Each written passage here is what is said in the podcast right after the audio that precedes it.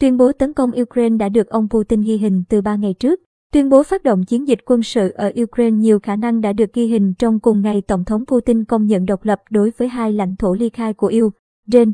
Theo Guardian, trang tin Novaya Gazeta của Nga phát hiện dữ liệu về đoạn video tuyên bố đưa quân vào Ukraine của Tổng thống Putin đã được tạo từ 19 giờ ngày 21 tháng 2, tức 3 ngày trước khi thông tin được công bố. Trong video, ông Putin mang chiếc cà vạt và ngồi ở cùng chiếc bàn nơi ông tuyên bố công nhận độc lập đối với hai vùng lãnh thổ ly khai Donetsk và Luhansk của Ukraine.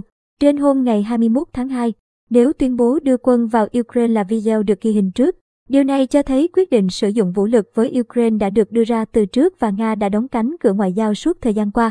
Tuy nhiên, nhóm điều tra độc lập Bellingcat và một số phóng viên Nga nghi ngờ có thể Novaya Gazeta đã chọn nhầm tệp dữ liệu để phân tích. Những người này cho rằng video đăng tải trên website của Điện Kremlin được tạo vào tối ngày 23 tháng 2. Trước đó, Điện Kremlin cũng từng sử dụng video ghi hình trước cho một số sự kiện được thông báo là phát sóng trực tiếp.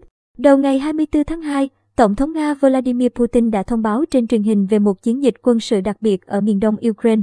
Không lâu sau tuyên bố này, quân đội Nga tiến hành nhiều vụ tấn công vào các thành phố của Ukraine, bao gồm thủ đô Kiev.